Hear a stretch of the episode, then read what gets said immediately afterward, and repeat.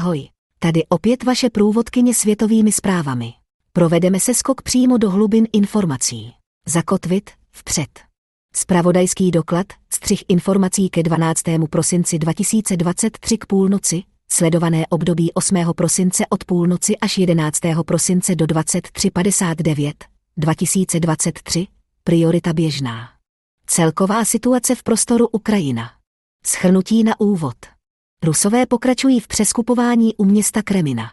U Avdijivky ruské síly zaznamenaly lokálně významný územní zisk.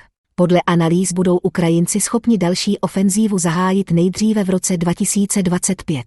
Hlavní část. Ve sledovaném období nejintenzivnější boje pokračují v okolí měst Bachmut a Avdijivka. Ruská federace v okolí těchto měst útočí takovou silou, že bojové ztráty převyšují dlouhodobý průměr. V Luhanské oblasti žádná ze stran neprovedla významný územní zisk.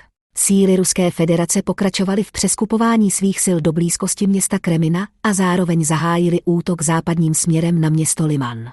V Doněcké oblasti boje pokračují v blízkosti měst Bachmut a Avdijivka.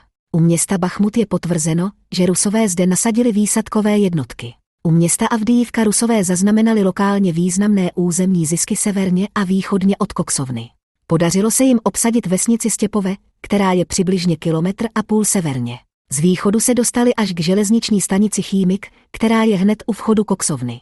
Jižní část fronty zaznamenala ruský neúspěšný ofenzivní pokus u města Velika Novosilka, přibližně 70 kilometrů západně od Doněcku. Ukrajinské síly se neúspěšně pokoušely prorazit v okolí města Ořechov, což je původní směr ukrajinské protiofenzívy. Hodnocení z nadhledu lze v současné chvíli konstatovat, že hlavní směry ruských útoků jsou v okolí měst Kremina, Bachmut, Avdijivka a Velika Novosilka. Délka fronty mezi uvedenými městy je přibližně 200 kilometrů.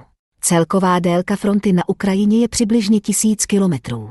Je pravděpodobné, že síly Ruské federace se v současné době soustředí pouze na tuto 200-kilometrovou část fronty a na zbylých 800 kilometrech se akorát snaží o udržení pozice. Celá situace dává smysl i z hlediska zásobování útočících sil, je totiž mezi nimi relativně krátká vzdálenost. Vzhledem k intenzitě bojů u Bachmutu a Avdijivky je možné, že hlavní úsilí je položeno právě na tento směr a dál západně.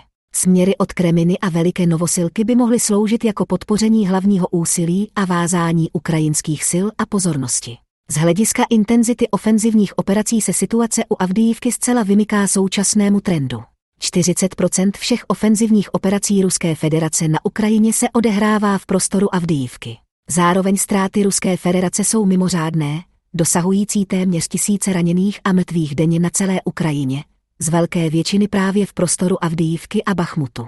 Je vysoce pravděpodobné, že intenzitu ruských útoků ovlivňují blížící se prezidentské volby.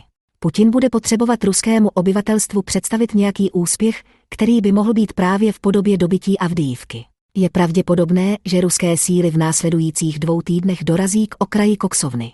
Je spíše nepravděpodobné, že by se ruským silám podařilo dobít Koksovnu nebo dokonce celou Avdijivku do konce roku. Důležité zprávy z tisku za dny 8. až 11. prosince. Podle Wall Street Journal nebude mít Ukrajina dostatek síly pro provedení dalšího protiútoku. Prezident Zelenský zároveň nařídil ozbrojeným silám budovat opevnění již dosažených pozic a připravit se na obranu.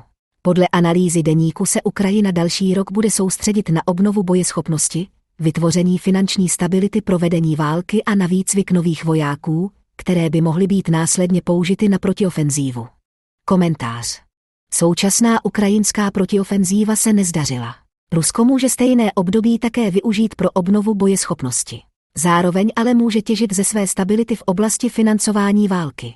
Je ale vysoce pravděpodobné, že do prezidentských voleb v Rusku se síly Ruské federace na Ukrajině pokusí o nějaký významnější posun.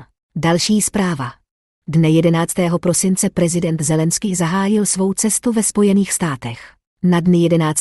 a 12. prosince má plánované setkání s členy kongresu. Svou cestu chce mimo jiné využít pro nalezení podpory pro schválení americké finanční podpory Ukrajině. Balíček americké finanční pomoci je v současné době pozdržen republikány, kteří za svou podporu pomoci požadují zavedení imigračních limitů. Další zpráva. Stíhací letouny F-16 se v současné době staly hlavními letouny ukrajinského letectva. Ukrajinské ministerstvo obrany zároveň uvažuje o zavedení letounu JAS-39 Gripen jako doplňkového letounu k F-16. V současné době probíhají jednání se švédskými autoritami o této možnosti. Tímto jsou schrnuty informace ke 2359 11. prosince 2023. Přejeme vám přeje příjemný zbytek dne.